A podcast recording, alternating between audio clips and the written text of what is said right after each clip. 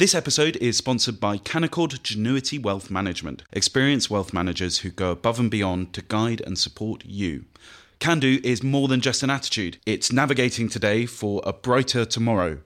Visit candowealth.com.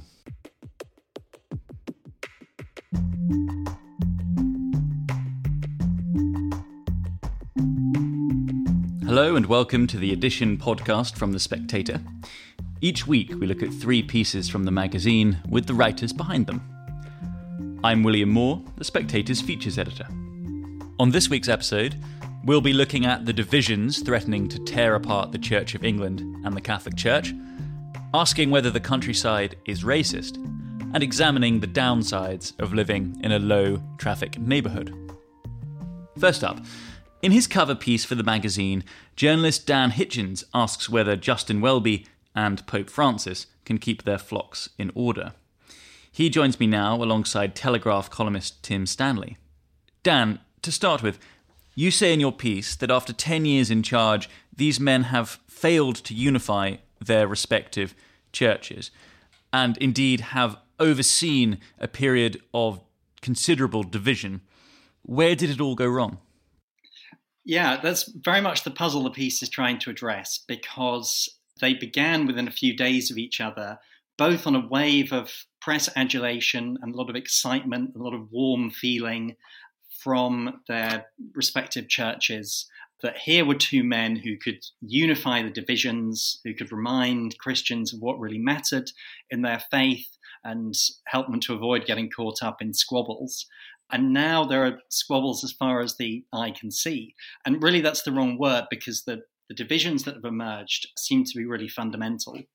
So, in the Church of England's case, in February, the General Synod, the kind of parliament of the C of E, voted to introduce blessings for same sex couples, which for conservatives looks like basically a concession to same sex marriage, obviously a very contentious issue uh, among Anglicans. And so you have the Evangelical Council, who represent a very important part of the Church of England, saying, we have to resist this. If it goes ahead, we'll declare that it's contrary to the Holy Scriptures, as serious an accusation as one Anglican can make to another. Internationally, you have archbishops from the global south coming together to say, we can't really recognize the Church of England as our mother church anymore. We can't see Justin Welby as the first among equals because of what we see as a betrayal of Christian doctrine. And then at, lo- at the local level, there are lots of remarkable stories of churches like the, the one in Oxford, which has said the Bishop of Oxford can't come here to preach or receive communion. So great are the divisions. So when you get to that stage, uh, it's not just disagreement, it's a level of disunity which looks totally unmanageable. Archbishop of Canterbury faces divisions in church is you know a headline that could be written in almost any week, but now they they seem basically out of hand. Yes, and and what do you think of Pope Francis and the current state of the Catholic Church? Is is Catholicism undergoing a, a similar period of division? Do you think it has a, a lot of similar features to the Anglican crisis? It's different because there has not been a moment like this moment with same sex blessings where large parts of the Catholic Church say, we have to resist this, and if it goes ahead, it contradicts our entire faith. But the reason that hasn't happened is because Pope Francis is very good at making ambiguous statements where no one knows quite how to interpret them and whether he's actually in a roundabout way contradicting Catholic teaching or he's actually in a roundabout way affirming Catholic teaching. Um, which has helped to not provoke uh, a huge theological division or a huge crisis, but in some ways means there's a permanent crisis of people arguing about what Pope Francis just said and whether if he said X it was right or wrong. So it's similar issues, it's a similar vehemence of disagreement, and it's a similar disappointment 10 years on from uh, this moment when nobody had a bad word to say about Pope Francis. Tim, what do you make of Dan's analysis? Do you think it's right to, to say that these two churches are, are more divided now than they were 10 years ago? Uh, is it, is it, or is he being too, uh, too declinist? I think his piece is very, very good. His analysis is spot on. And I really liked when Dan picked up on Richard Rex's argument that the church had been through three fundamental debates in its lifetime. It had debated the nature of God, it then debated during the Reformation the nature of church, and now it's debating the nature of man. And that debate reached a pinnacle in the 1960s. And in the 60s, you suddenly get in the church argument over sex, sexuality, reproduction, gender, biology, should we have female priests, etc., etc. Everything about man's nature is up for debate. And the problem is that both Anglican and Roman Catholic churches try to hold their communions together by carving out a middle way. More obviously so in the Anglican case, less obviously so in the Catholic case, because, and you are talking to two Catholics here, so I don't want to offend anyone, but there is a stronger sense with Rome and the Roman Catholic tradition that there is a bedrock of tradition from which you cannot deviate. Whereas in the Anglican Church, there's a little more room for maneuver. But in both cases, really and truly, the churches didn't pick a side. They've tried to navigate and they've tried to unify and keep people within their communions rather than pushing them away. So, what we've seen in the last decade is that's come to a head. We've reached a point where secular society in Europe and, America, and the Americas has essentially chosen liberalism.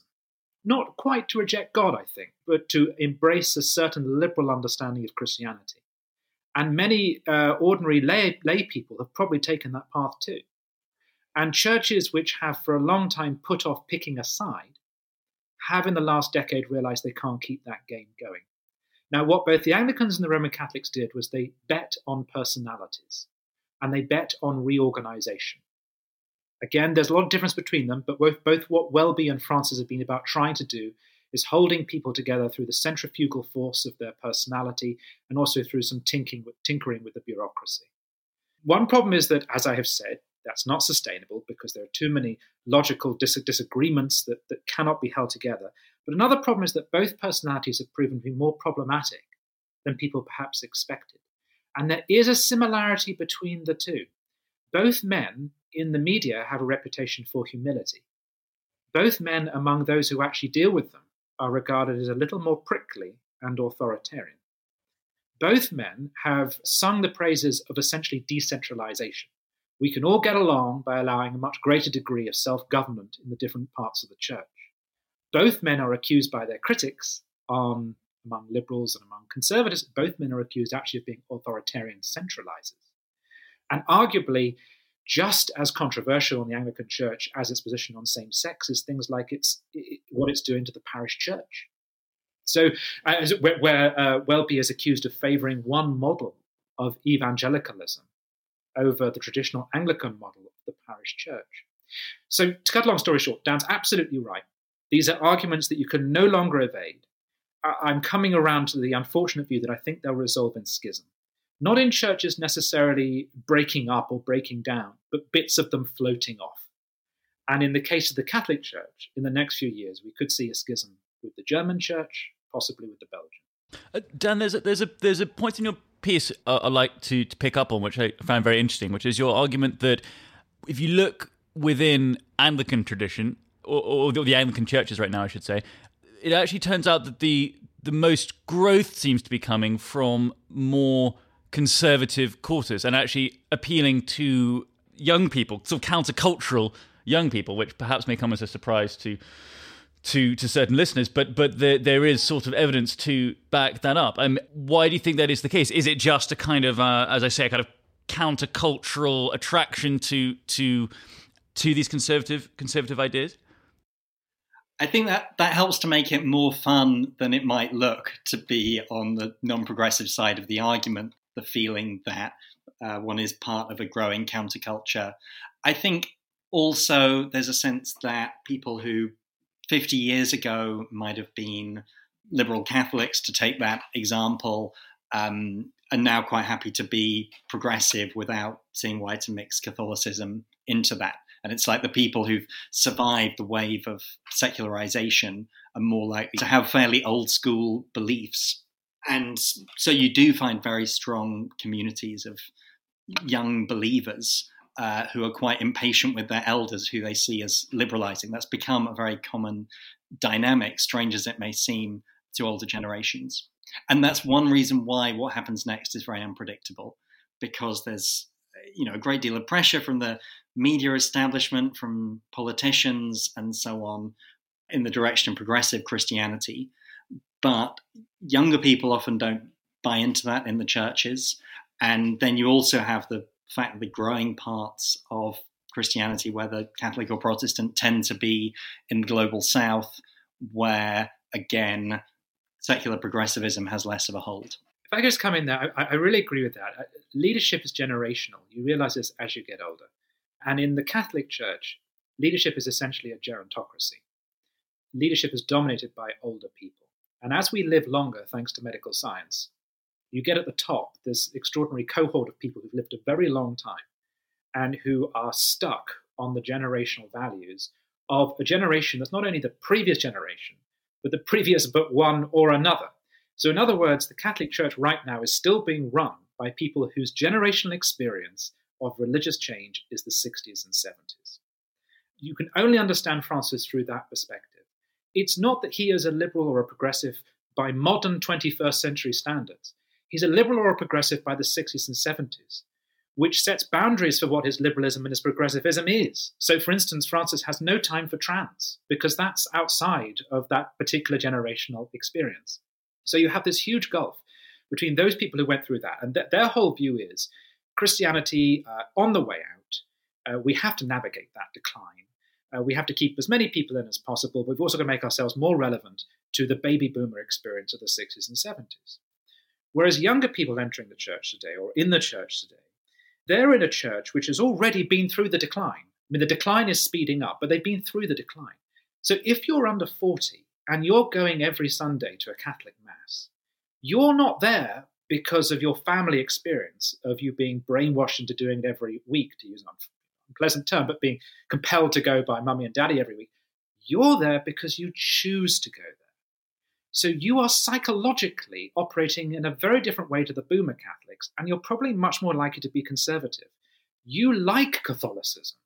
You don't think it needs to negotiate with the rest of the world. You do see it as distinctive, and you do want it to be different. So there's this huge tension between the generational experiences. I don't know if, the, if there's a parallel to that in Anglicanism, but that's what I see so much more with Catholicism it's just this huge gulf in attitudes towards what the church's relationship with the world is. And in some way, the 60s and 70s people are right because the laity now really are liberal and progressive on social views. But in many other ways, the younger people are quite right because the decline has happened. And, and this, this idea that you need to keep the church relevant to a society which not only is not interested in the church's views on gay sex, but isn't interested in the church's views on the Eucharist or on the resurrection of Christ that's that's absurd. Why are you trying to make yourself relevant to that group of people? You've got to have a very different and new conversation with them about the existence of God, because we're now in Britain in a situation in which the majority of people don't believe in God. That's a different game you need to be playing. Thank you, Dan and Tim. Next, in his column this week, Douglas Murray questions whether the English countryside can be considered racist after the news that this green and pleasant land will be studied by hate crime experts. He joins me now alongside the explorer and broadcaster Dwayne Fields. Douglas, why did you want to write about this this week? Well, because uh, there has been in the last few years a sort of very strange push to audit, to use a technical term which isn't remotely applicable, audit the English countryside as to whether or not it is racist. This follows, of course, on from uh, some years uh, in which we've seen absolutely everything condemned as racist. Of course, these aren't audits at all. They are commissioned by campaigning groups like the uh, appalling Leverhulme Trust, who, who commission alleged experts, on this occasion, people who are called hate crimes experts, as if this is a well known category like King's Counsel. And they've commissioned some hate crimes experts to find out if the English countryside is racist. There's been lots of things uh, like this before. Uh, I can predict with 100% certainty that this will be like the scene in Blackadder Goes Forth, where the judge uh, puts on the black cap to hang uh, the accused before hearing either the evidence or indeed any verdict. So it's it's something sadly which a lot of organisations have got in on. It's a shame. The countryside is for everybody. There is nothing keeping anybody out. Uh, the fact that, as the BBC complained a couple of years ago, I think Dorset is 98% white, is not evidence of Dorset's racism or the racism of the hedgerows in Dorset. It's just a fact which you can explain by our history. Uh, go to large parts of other countries and you'll find that they're 98% or more non white. So it's a very strange and I think very ugly racialization of something in our country which should simply not be politicized or racialized in any way. It should just be there for everyone to enjoy. Dwayne, I'm, I'm sure you would like to respond. Uh, you did a section on Countryfile examining why many people from um, BAME groups see the countryside as a, as a white environment. I, would you like to tell our listeners about some of your findings?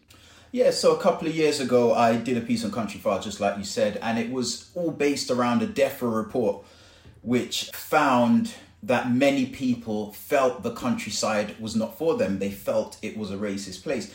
Now, I got a lot of pushback on social media because my name was included in the the initial piece that went out from Countryfile. They, I think it said, uh, many in the BAME community find the countryside to be a place that's racist and not for them, whereas Dwayne Fields found solace in the countryside, and that's, I think that sums up my take on the countryside. I find it to be a very comfortable place. I I I understand why people are more reluctant, especially if you come from a, a, a, a the BAME community, again, for want of a better word. I understand why you can be reluctant to go into the UK countryside. I myself have experienced things that I think is, is based on my race in the countryside, and it can be anything as small as someone offering me additional information that if I'm honest, I think they offered it to me because um, I look like I'm out of place. Now, maybe that's just the look on my face, maybe it's the color of my skin, I don't know. I'm a UK mountain leader, and when I go out, people still offer me information that they, I, I assume they assume I don't know. And just going back to what you said, Douglas, 98% of parts of Dorset are, are white. I've been to places in the UK where for a week I haven't seen a brown face. I'm not put off or deterred from going there because of that there are facts, and I think some facts we just have to accept. Parts of Dorset, 98% white, it just is what it is. For whatever reason, if there's something stopping people from going there, then I think that's a discussion we need to have. If people are going there and being told they shouldn't be there, now I think that's a real problem now. But do you think, Dwayne, do you think that is happening? I mean, what is what is stopping people? I think it's a combination of things. I think a lot of it is uh, heritage. I think a lot of it, and by that, what I mean is if you remember, or I don't know if any of us on this call are old enough to, to remember what the 50s and 60s were like. But I know people from the 50s and 60s, from the Caribbean community in particular, from the African community, who've said to me when they got to the UK, they stayed in their community. They didn't go outside of their postcodes, they didn't go outside. Their route was from home, if they were lucky enough to have one, to their workplace, if they were lucky enough to have a job. Anything outside that posed additional risks. So what you find with those people, they tended not to go out into the countryside because they felt like they exposed themselves to danger. Now, that feeling was probably handed down to their kids and to their kids' kids. And I think there's still some of that lingering. I think when you look at the advertisement out there and all you see are white faces on these adverts that talk about the outdoor gear, you'll find that when we talk about the outdoor spaces, we're not talking in a way that makes people feel like they have some responsibility for it, to it, and a space within it. And I know it sounds like I'm, I'm very tree huggy at the moment. I work with young people quite a lot. And when you talk to them about how, where they fall within the outdoor space or the outdoor industry, uh, Dwayne, I mean, if I may say so, you talked about your feelings and the feelings of other people. We can't categorize nor base any policy based on feelings we can base them on facts. So, for instance, if there were a case where, I don't know, somebody was told, you're black, you don't belong in this place, that would be something that had happened and something which we could agree and conde- on condemning. But that isn't what you said. You talk about feeling, the feeling that one might not be wanted somewhere. It's very hard to know what to do with, with, with feelings and how you would how you would alter them other than just by sort of positive initiatives not ones that keep reinforcing the idea actually that for instance as i say like english heritage and others reinforcing this this idea this phantom spectre that the countryside is this racist place. You gave us an example of that. The only example you gave was people offering you help in the countryside. I cannot see how anyone can win in this equation. If you were offered help, it could be perceived as racism, uh, might be by you. And if they weren't to offer you help, somebody else might perceive that as racism. Nobody showed me where to go, nobody pointed me the way. The, but the real thing hanging over this is there is a, as I say, judge, jury, and executioner view against places in Britain which are majority white. And I completely refute this. I think this is an outrageous racialization of our society. And let me demonstrate why by flipping it another way round. Let's take a part of the UK, like, say, uh, Leicester or um, Bradford, places which in the last census were shown to be minority white. Now, if I were to say, I don't feel very welcome in Leicester. I don't feel welcome in Bradford because most of the people don't look like me. And as a result, I would like that place to change. I would like it to adapt to me, and I would like massive grants from all sorts of organizations given fuel by reporting from the BBC, The Guardian, and others, claiming that these places are institutionally racist and will be until such a time as they become more ethnically diverse. Would people appreciate that sort of language, that sort of inflammatory approach to uh, relations in our country? I would suggest not. So, so why do we why do we agree to it? Why do we push it on? It's it's a stirring up attitude towards our countryside, which, as I say, should be able to belong to everyone and should not be deemed guilty because of the people who live there. I've never once said or suggested that the British countryside is racist. If nothing else, I've said it saved my life actually. Sure. I've been writing for the past about 13 years now that the reason I still think that I'm here and I'm not in prison or in dead or you know something horrible is because the British countryside saved my life. I found comfort, I found peace, I found space to think. I find it to be a very peaceful place. And just going back to what you said, Douglas, um, the example I gave of how it feels when somebody offers you help, and yes, it, some of it is feeling, but there are facts as well. For example, I remember being in one area and I stopped at a shop and I was the only black person I think that I'd seen that entire day. And again, I don't dwell on color because I think we we can think our way beyond it. But what the person in the shop, another customer in the shop, said to me as he walked in with three other people, he looked at me, he said, Oh, what are you doing in here, boy? And I looked at him and I, I joke off situations. So even if it's someone horrible, I'll try and make joke and light of it. And it's got me in trouble before. So I said, Probably the same thing you're doing. I'm going to buy one of these lovely cakes. And he said to me, um, he said something and then he followed up by saying, Yeah, you should be thankful that we, we civilized you people. And I said, well, if you knew me a little bit better, you'd know that you probably didn't do a good job then because I'm far from civilized. and I joked it off, laughed. The person behind the counter um, kind of smiled along. I paid and, I, and, you know, sat down. A few minutes later, left. That's the kind of thing that I've experienced. Now, does he or that person make the British countryside racist? No. I've got to just address this quickly. The example you give, I would agree, could be interpreted as a racist thing to have said and it's an um, it's an unpleasant thing that, that, somebody would say such a thing.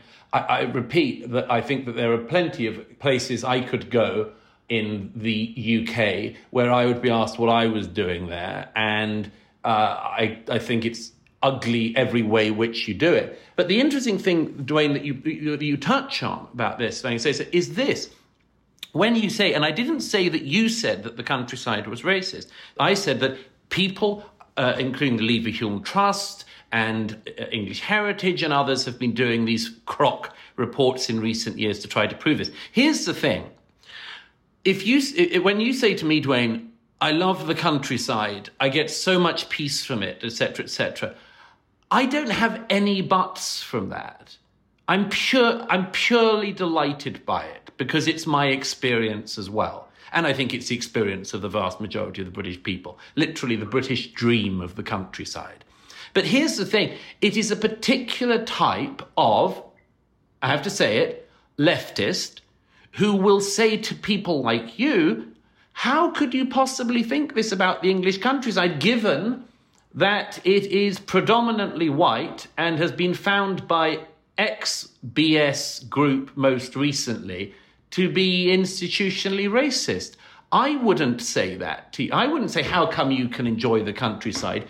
It is only these bogus left wing bodies who find it surprising that somebody from an ethnic minority might love our wonderful countryside. It's a one way street. Now, we're lucky enough in this country that we have some of the most beautiful countryside you can in natural environments you can find anywhere, and that's agree. From Cairngorms all the way down to Exmouth and Dark, Dartmouth down near you. My pushback to that is this: if you are writing that the countryside is racist, I would just ask, what is your experience? I'd say that's an opening for a conversation. I wouldn't say you're wrong because that could be your experience. Equally, I wouldn't encourage anyone to write things like that because what that does is there are all these people in the middle ground who say, well, actually, I like it. And what you're doing is you're turning them off. You're switching the switching the conversation off with these people. Where so many people are open to have a conversation about things like race issues and gender issues and all the other issues in the world. The moment you take a firm standpoint and say this is racist, I know it's racist. It, it makes them just shut down and say, "Well, actually, I agree. what's the point?" But uh, I want to have that conversation so I can change people's well, minds. He, but well, I agree, Dwayne. But very quickly, as I say, I, I, recite in the piece a number of the organisations and bodies that have in recent years done exactly what I've just described. It was the BBC as well that decided, in the wake of George Floyd's killing, to talk about invest- the necessity of investigating rural racism in the UK. I mean, which has absolutely nothing to do with the uh, uh arrest and murder of George Floyd uh, in Minneapolis. It's, it's, as I say, left wing media, left wing groups who are intent on taking foreign uh, race issues and importing them into the UK to the extent that they even do it with the UK countryside. And as for the broader point, I give the example in the piece of this stunt to do with the putting up of signs in Derbyshire to encourage more Muslim hikers to to go to the Peak District by putting up signs for the direction of Mecca. I mean, things like this do not actually give out the impression of, of greater openness. I'd be very surprised if there was a massive upsurge in Muslim hiking as a result of this. Anyone who know, wants to know the direction of Mecca can, as you know, do the old Boy Scout trick and take a compass with them. But it does exacerbate tensions. It exacerbates the idea that there is something uh, wrong about the English countryside, something inherently bad about it. And I just reiterate this, this, this fundamental and important point, which is what you have re- reflected on, which is that the countryside should be a place of reflection and beauty for everybody.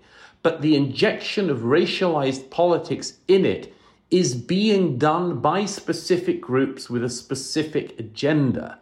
It is detrimental to absolutely everybody. It, it irritates and and more the majority populations in the countryside who feel as if they are being made to made to feel guilty for just being, and it is lying to young people from ethnic minorities that there are parts of the country that are, as it were, dangerous for them. Every young black man in Britain is in more danger in South London than they would ever be in Dorset. And uh, so I would like the deracialization of the countryside. Uh, it's, it's a ridiculous era we're going through, and the era would best be stopped by people uh, uh, you know, like us just agreeing that there should be spaces which don't have this horrible junk inserted into them. Do you think more people are more encouraged into the countryside now? And I know this isn't about me questioning you, but do you think more people are more encouraged or um, yeah, encouraged to go into the countryside because of recent conversations uh, in the media in particular? Well, no, no. I think all uh, we, we don't actually have any data on it, but the data suggests in, in related issues that the more the media plays up issues like this, the more it actually acts as a magnifying device on a problem that, that is at the um, I mean you know, the most minuscule problem, for instance, can be magnified up into a false bogeyman by by media attention by exacerbating the attention on a non-issue. You actually create a phantom bogeyman and you put people off and you exacerbate racial difference at the exact moment at which we should be trying to minimize it and get past it. It should be uninteresting to know the race of people walking in the countryside or their religion as it should be to know the hair color of people walking through the countryside. But the truth is, when I first started venturing out into the UK countryside, and for me, it was all it started off in Epping Forest, and it spread out to I don't know the Chilterns, then it went further north and and I can honestly say I love every single one of them for different reasons. The environment looks different pretty much in every single one of them. Um, but I would say this when I first started, it was very, very rare for me to see somebody that looked like me or somebody from uh, an ethnic minority group walking around out there. Um, and now it's growing, and I think it started to grow over the last two, two and a half years or so. I think it's really, it's really started to take well, off. As I, I, I'm, I'm all, all for that, Dwayne. But as I say, uh, we, we have to be able to play the experiment both ways around. And, um, you know, if it is the case that there are parts of, the, of, of our country which we celebrate being multiracial, then it should go every way. And we should have uh, more investigations by DEFRA English Heritage and others as to why there are relatively few white people in certain uh, urban areas of the UK today. Douglas, you will not get pushback from me. If there is a group of people that feel that they cannot go into a certain place, and I've said this so many times before, then I will stand shoulder to shoulder with that group. They don't have to look like me or come from the same kind of areas of high deprivation that I came from. If there is a group that feels like I'm not allowed to go, I can't go over there because it's not for me, well, I'm going to ask the question, why is that? Thank you, Douglas and Dwayne. And finally, Ysenda Maxtone Graham writes in this week's magazine about the madness, in her view, of low traffic neighbourhoods. She joins me now alongside Jason Torrance, CEO of UK 100, which works closely with local governments and is in favour of the scheme. Ysenda, could you start by explaining, for listeners who may not be aware, just what low traffic neighbourhoods are? Yes, I've just come out of the strangled, my own little strangled residential neighbourhood, which is lovely and quiet now. They've they've blocked off all the private roads. I live in a little peaceful enclave, rather like a gated community. And round the edges are now all the drivers who, who are now not allowed to turn down any side roads, and they have to still get from A to B. I'm against these because I feel that they, they disadvantage people who really have to use their cars, such as delivery drivers and um, old, old people and mothers of very young children. And they are coming more and more widespread across Britain. Um, I'm, I'm, sure there are, you know, I'm, I'm, i care about the planet. I love cycling myself. I'm young and fit, but there, not everybody is, and, and I'm worried that these things are just being indiscriminately spread about with a sort of zealotry that really needs to be thought about before we go any further. And uh, there's another thing you mentioned in your piece, which is that you, you believe it's having a negative effect on uh, local businesses as well. Yes, I, I, yes, I've chatted. Mm, yeah. Yes, exactly. I've chatted to, to my local businesses who are struggling terribly, losing losing losing lots of money where they were making profits, losing customers because people just feel terrified of coming into these boroughs where they don't know that everyone has different rules. You can't turn right there between 7 a.m. and 7 p.m. or you can't ever do it, or you're, the, you're either bollards or the worst ones are the when there are cameras because then of course you can physically get through, and then you make the terrible mistake and get a 65 pound fine. Why would you ever go to that borough again? Have you been fined? Oh yes, yeah. yeah. I went out to Suffering Camden the other day and got got fined on the way back just from the yes I said in the piece the sat nav told me to do it but that's that's of no use whatsoever you got, um, I, yeah, no way of appealing against that Jason I wonder what did you make of Ysenda's uh, objection to low traffic neighbourhoods and uh, I wonder um, as someone who supports them if you if you could explain to our listeners the sort of case for them okay so I think we we need to start really with uh, with some facts and the unfortunate um, situation that we're we're facing in in terms of the facts are that we have some very significant problems in our towns, cities, and urban areas in in, in the UK. And most notably, we have some significant problems uh, around air pollution. The World Health Organization cites air pollution as a or in fact, the most significant public health emergency. We have some significant problems which affects people who live in places, businesses that operate in places, and people that try and move through places with congestion. And we also have some challenges in terms of travel choices that people often in very congested places uh, have in terms of either fear of their safety or uh, not being able to have proper infrastructure to really enable, uh, if they're fit and healthy, to, to walk or cycle, or if they're not, to be able to use public transport. So, what about displacing? I, what, about, the, what about displacing the, the, the facts? Can can I just finish? I yeah. think that the facts really point towards uh, local authorities needing to work with residents to to tackle these problems. These are solutions. Sanders, yes, you want to? Yes, I mean, I thought that you know that I've never known worse traffic than in the Wandsworth Bridge Road now since the LTN has started. I mean, it's just non-stop gridlock. People live, thousands and thousands of people live on that road, which is now one of the designated roads you are allowed to drive down, and it's gridlock and disastrous pollution. Well, meanwhile, the roads behind it are strangely out of bounds. I mean, it worries me that localism is is is, is a, has really has its downsides because because boroughs just close in on themselves and make it, try to make a little perfect environment for their residents, ruining lives for passers through. What is wrong with passers through? What are roads for if not to get from one place to another? I don't understand. Well, I, you know, I I would agree uh, that there is a, a urgent need for a national plan and for consistency uh, across all such measures as as low traffic neighbourhoods or clean air zones or or whatever. And I, I think that's that's something that really needs to be urgently taken forward.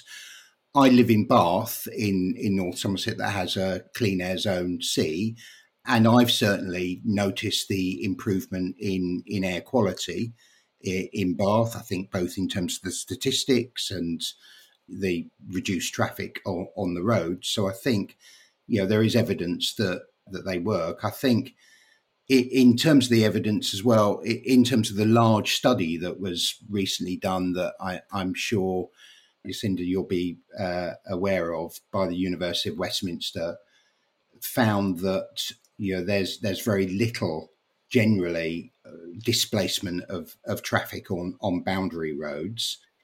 The the evidence from this largest study into LTNs ever ever conducted shows that there's less than one percent increase on mean average uh, of vehicles that that um, uh, are passing through boundary roads. And the idea that so next year, next year, evidence. next year in Oxford, you would have to have a permit to go hundred times a year, only if you live in Oxford, to go from one bit of Oxford to another bit of Oxford. If you live in Oxfordshire, you'll get twenty-five permits a year. How dare they offer you know, give you permits to go around your own country. Uh, it, it just seems a real imposition and a real affront to liberty. And Jason, I wonder what you make of two points that Ysenda makes in her article, and we've mentioned briefly on this podcast. So one to do with businesses, local businesses, which Ysenda writes about in her piece and is mentioned now. And, and the second one being inconvenience to particularly the infirm and the elderly who often do drive or need to drive uh, more than they do use public transport. Well, I think in, in terms of the uh, inconvenience to elderly, in, infirm, disabled people, uh, of course, travel choice and travel and transport to essential services, shops, or wherever they want to go is, of course, critical. But I think taking in the rounds, you know, what, what I observe from my local area when I go fairly regularly up to London is we have some significant problems already with with motor traffic, with cars parked on on pavements, the the sheer weight of the number of of motor vehicles on our roads.